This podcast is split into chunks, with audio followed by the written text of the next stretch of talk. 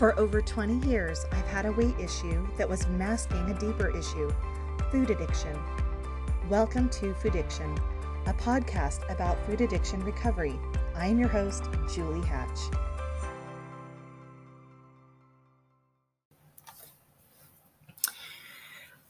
Well, this happy new year is already starting off on a wonderful note.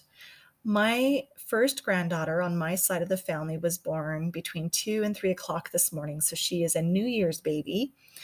She weighs six pounds and seven ounces and is 19 inches long. They named her Clementine Marie. And she was actually the first baby born in their hospital. So her parents won a very nice gift basket from the hospital for giving birth to the first baby of the year, born of the year. So, so exciting.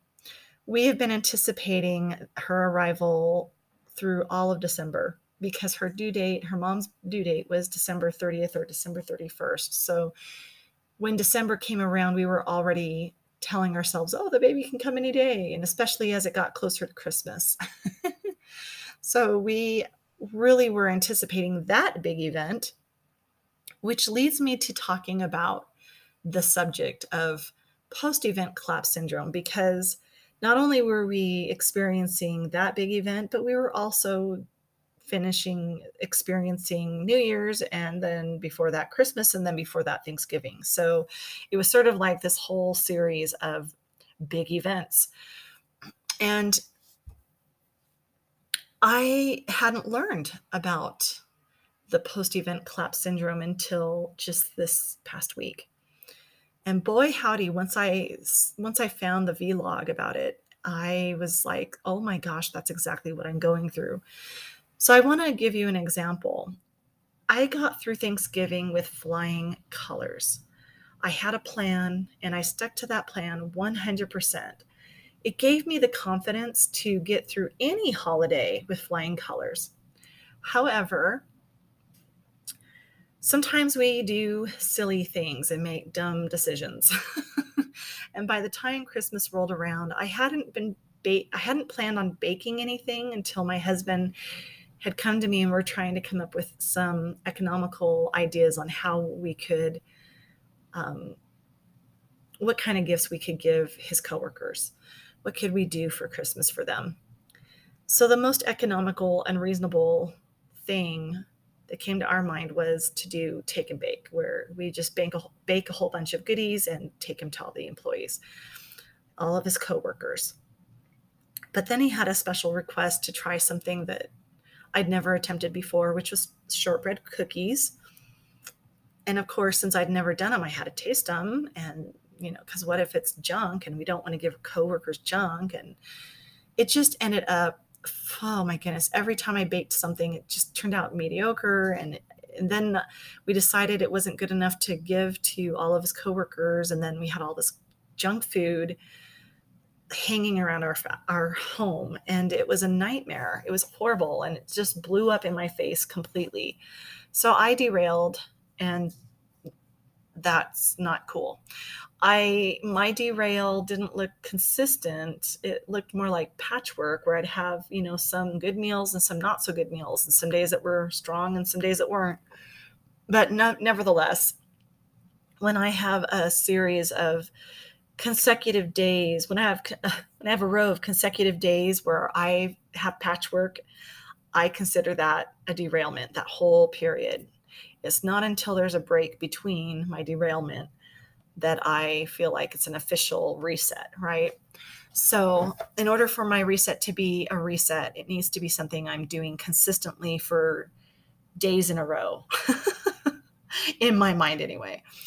So, Christmas was a nightmare. And on top of that, I thought, okay, since we know baby could come anytime during this month, we're just going to play it loosey goosey. We won't com- we won't commit our family members to coming over or anything like that. We're just going to have an open door policy. We'll keep it simple and it will be enjoyable. And our Christmas really was very simple, very enjoyable. Everybody ended up all of my kids were together. My parents were there.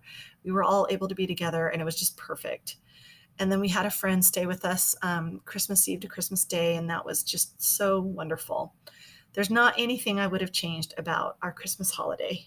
Um, so I was thinking, okay, great. And Christmas ends, and then the next thing, the next hurdle was, you know, New Year's Eve because we had planned a New Year's Eve party, but then my daughter-in-law went to lab- into labor Christmas Eve at two o'clock in the morning. She was in labor for 26 hours, guys. So, yeah. Um, so she, around two o'clock, one or two o'clock in the morning on Christmas Eve is when she went into labor. So then we were like, well, gosh, we don't know if the baby's going to come. So we canceled our New Year's Eve party that we were going to host. And it's so sad because I have all these cute little, you know, beaded necklaces and like little I don't know, hat ornament thing and like decorations. I mean, we we were gonna make it fun, play some games, have some hamburgers. I was going to have the burger without the bun, like that kind of thing, right? So we were planning this party and then ended up canceling and then we were just waiting on pins and needles. Well, this whole week leading up to New Year's, I found myself falling asleep so so easily and sleeping in until like 11 and 12 in the afternoon and or 12 noon and i was thinking what is wrong with myself and then my immune system just took a hit i was having sinus issues all over again and i had just had them earlier that month so my sinuses were all jacked up i was feeling my every muscle in my body was aching I was having headaches. I just was not feeling very good. I was sleeping a lot. and it, it continued, continued, continued. And then today, you know, this morning, baby's born. And I just thought, you know what? I need a day. And I definitely don't want to bring the sinus stuff around the baby, especially because RSV and COVID are peaking again. And a lot of babies and young children are being affected specifically. So I don't want to bring this around baby. So I thought I better, we better wait. We'll wait until tomorrow when we can take our daughter because the hospital had an age limitation. So, or an age restriction. You have to be 18 or older in, in order to go and visit. So we thought this way she won't feel left out. I can kind of get some rest and get past some of the sinus issues and then we can go see baby tomorrow. So that was one of the hardest decisions that I've had to make because I have been waiting with baiting with bated breath to go see this little precious angel granddaughter of ours. and so I am looking forward to this with great anticipation tomorrow, as is the rest of the family. We cannot wait. Having said that, it just felt like a series of big events. And it all just came crashing down. My post event collapse happened before the birth of our granddaughter, and sort of in between Christmas and New Year's. It, just that whole week. And I kept thinking, what is wrong with me? Like I am off, off. And I felt agitated and aggressive and all these things, all these ways. And then during the week, a friend of mine had shared about post events event collapse syndrome being a real thing. And I'm like, what? I have never heard of that. And so I did some research, and that's when I discovered that Dr. Susan Peirce Thompson was the one who had coined that phrase. And she had done a vlog about it. So I went and watched her vlog, and then I went and watched another um, expert's video on YouTube about it, which was basically regurgitating what Dr. Susan Peirce Thompson was sharing. So that's when I went, oh, that's what this is. I'm going through post event collapse syndrome and it's so real. My sugar cravings were just so crazy all week long. And I was just really feeling, beginning to feel depressed, even just like, am I ever going to snap out of this? Like, I just don't feel normal. And I started really worrying, like, something's really wrong with me. I couldn't put my finger on it. So, when you have someone that can put into words what is going on with you, it it brings so much clarity and relief because then you can make decisions about it. And then you know you're not going crazy, right? Well, that's what happened. So, when you are experiencing post event stress syndrome, it's usually leading up to the big event. Your body will release these stress hormones. Your adrenal glands basically go offline and you have all these symptoms, right?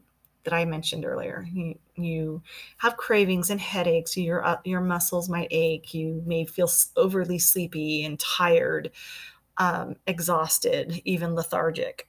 So you may even be experiencing some depression or anxiety.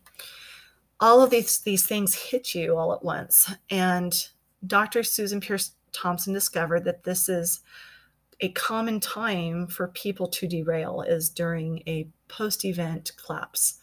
So she felt it was important to put the word out about it and to put a name to it to help people not only prepare to get through the holidays healthy and well, but also after the holidays when most people end up derailing, when they collapse and they just are fatigued and cannot do one more thing.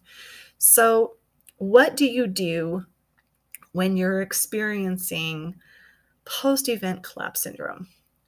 It's very simple. There's three things that you can do, and probably more than that, but I'm going to share three. So, first and foremost, make sure you're eating well. Your what we consume, what we eat can directly affect our moods and our energy levels. So you want to make sure you're eating well, and you also want to make sure that you're bolstering your immune system. Make sure that you're supporting your immune system by eating well balanced, nutritious, healthy meals, ones that are packed with vitamins and minerals and all the things that you need. Make sure you're staying hydrated, right? So take care of your physical body. The other thing is you want to take care of yourself mentally and emotionally by finding some quiet find quiet space, create some quiet space where you can just recharge and reconnect. And if you need to stay in that space for a while, that's fine. She says that post event collapse syndrome can last anywhere from two to three days to two, to three weeks or even more. So it just depends on the magnitude of the event, and the event can be good or bad. So give yourself that time to be quiet and still. Um, give your mind and your heart a rest. And then, of course, you also want to support yourself with sleeping and resting, getting adequate sleep and rest. You may be sleeping more than usual. That's okay. Give yourself that. I think one of the hardest things, if I had realized or recognized earlier that what I was going through was post event collapse syndrome, I wouldn't have been so hard on myself anytime I was sleeping because I just felt downright lazy. I felt I started feeling guilty for how much I was sleeping in and just falling asleep in the middle of the day. Like I couldn't even keep my eyes open. I was really starting to sink in that depression and then that mental chatter, right? That that always seems to accompany it. And I think that's also another reason why you why it's so common for people to derail after big events so make sure that you're getting adequate sleep and rest and know that you may be giving yourself more to compensate for the aftermath of these big events. You know, your body may need more than normal, and that's okay.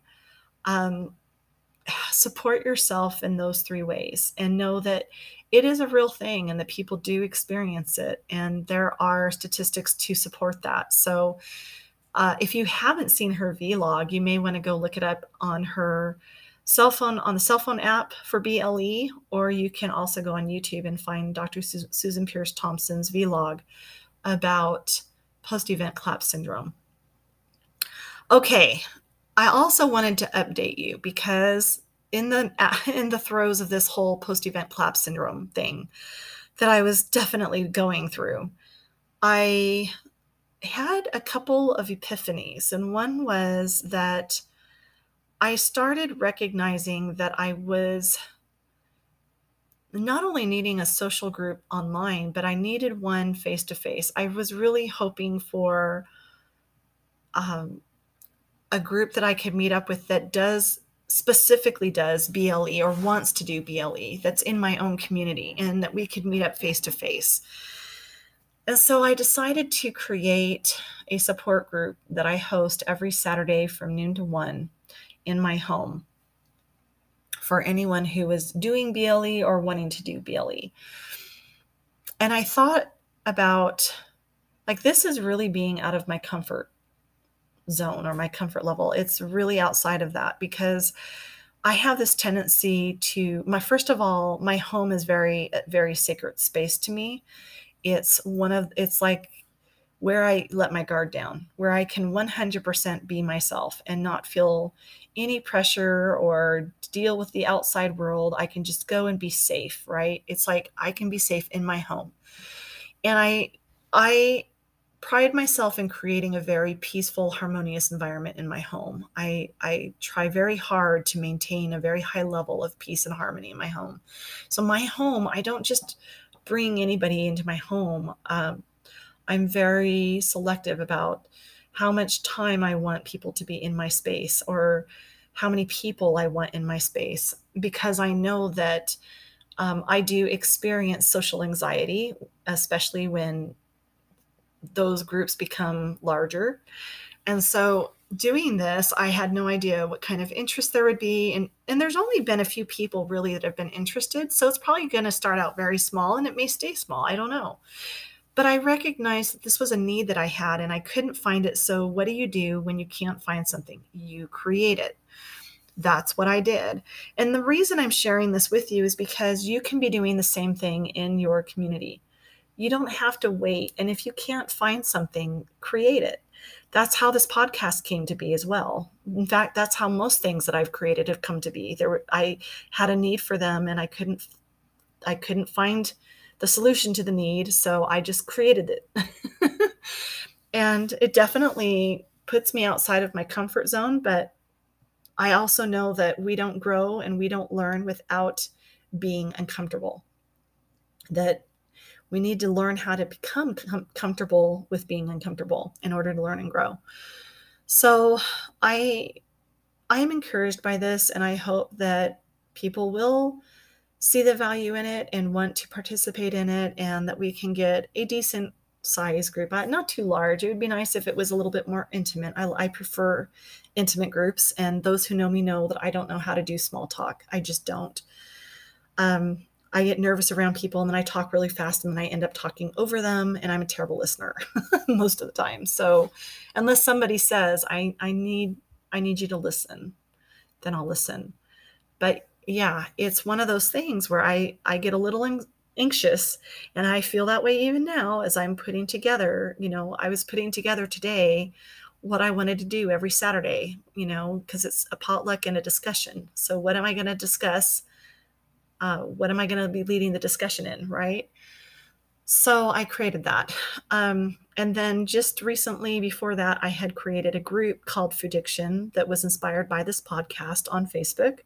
So if you're not in there and you want to give your share your thoughts and views about some of the subjects that I share in these podcasts, that is the space in the forum to do them in. So you want to go to facebook.com backslash groups backslash foodiction and join that group.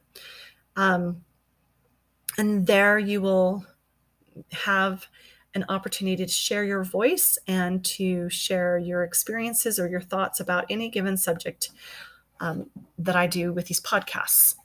You can also share your own journey um, in there. If you're like me and the others in that group that are working towards healing and overcoming food addiction, then this would be probably a really nice fit for you. Okay. So then I've done this podcast, which then started this group, which then started this live group, this like support group thing. And none of it is business related. I learned a long time ago when I was an entrepreneur for five about 5 years.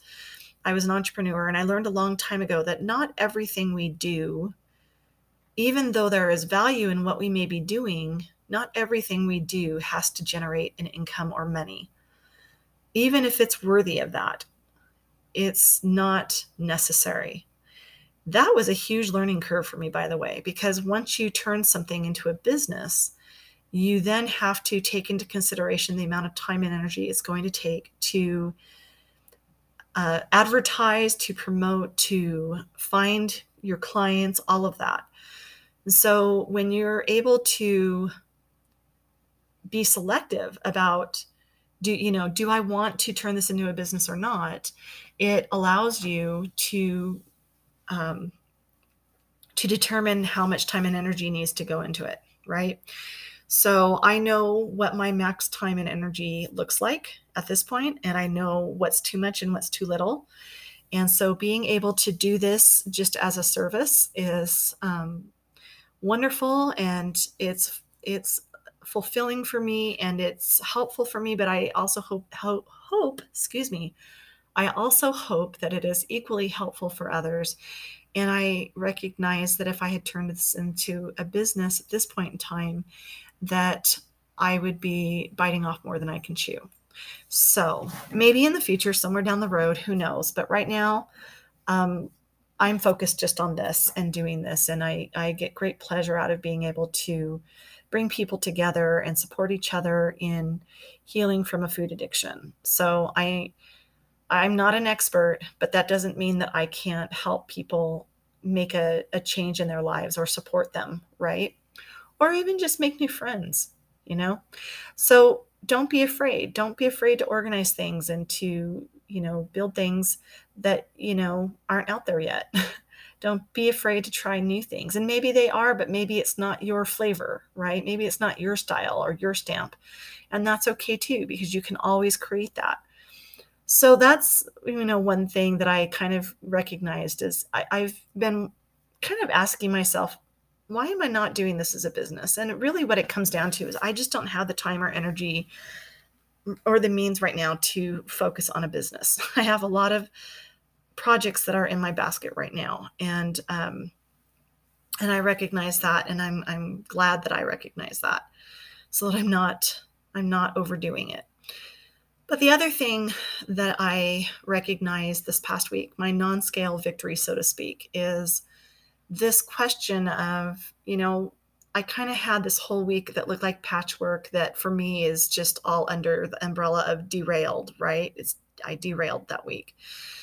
And I was asking myself why when I know what I want and I know what's good for me and I know what works and, and I know what doesn't work, why then am I still derailing? Why am I there? is it that this addiction recovery plan is unsustainable? Is it that I, I can't do it long term? It's not, not sustainable? Or is it because I won't do it? I won't do the work. I don't want to do the work. And I hate to tell you, but it was actually the latter one. I didn't want to do the work. That's what it came down to. I reached a point where and especially this this this is the other thing and this is where I saw this so vividly this whole post event collapse thing, right? I I realized I am exhausted and I cannot do one more thing and I don't even have the the will it's not even willpower, but the willingness. I don't even have the willingness to want to try. I just don't even, I don't want to do this. So therefore, it's not sustainable because I don't want to do it, not because I can't do it, but because I don't want to. And that distinction is very important.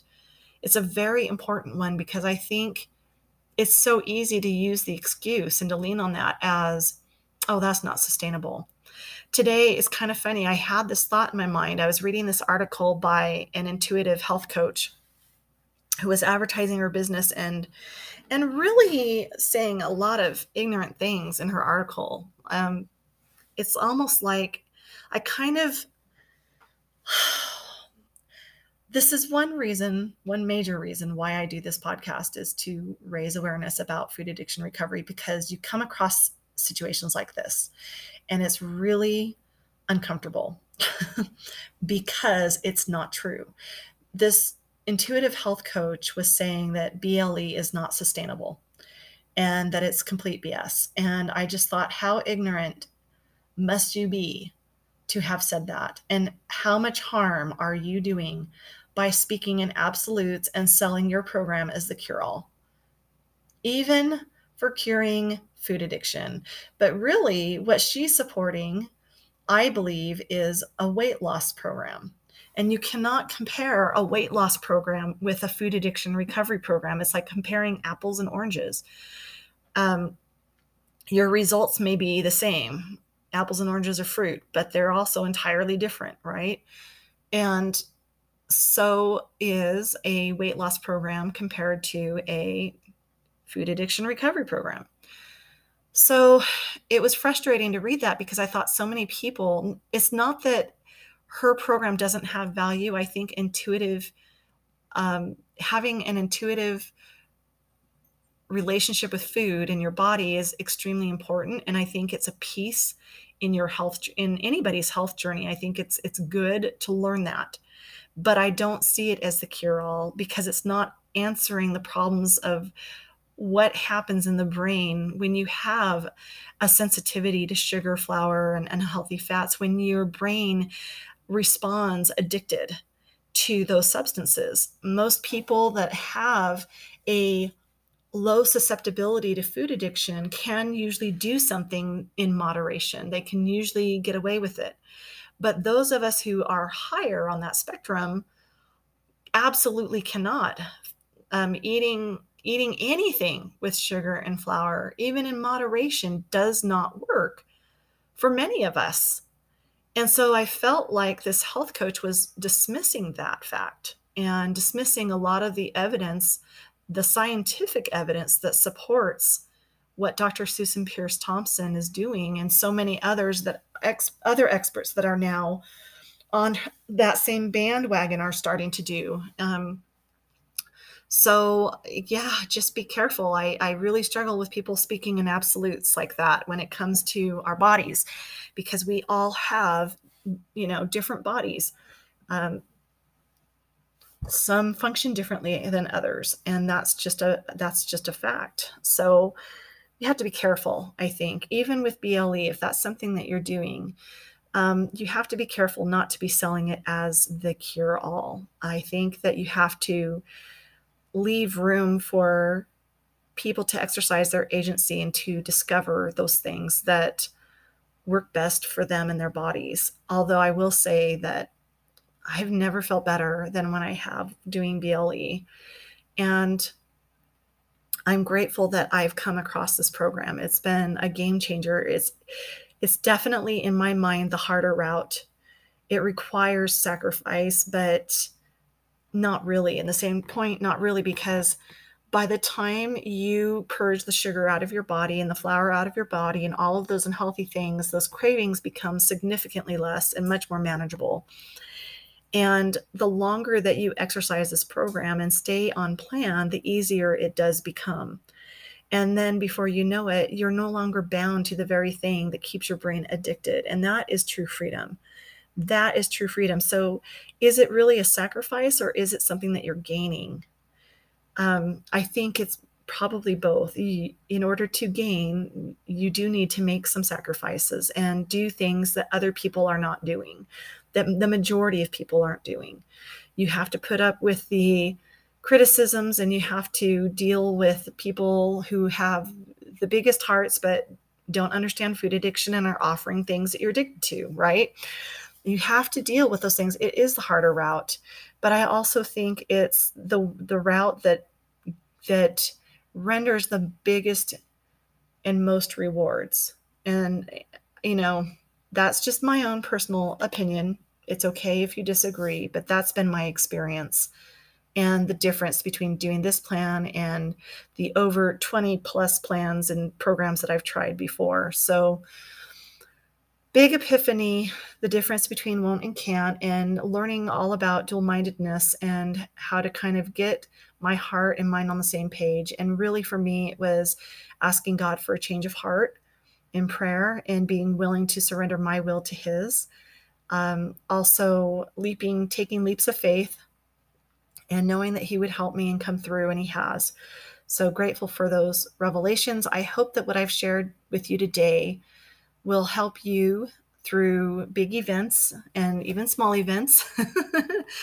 um, this is the first episode of season two. So thank you for joining me. I have a lot to look forward to, and I, I look forward to getting through this year with you. So, again, if you're not in the Food Addiction group, go join the Food Addiction group on Facebook. And I would love to connect with you and hear from you. Make today great.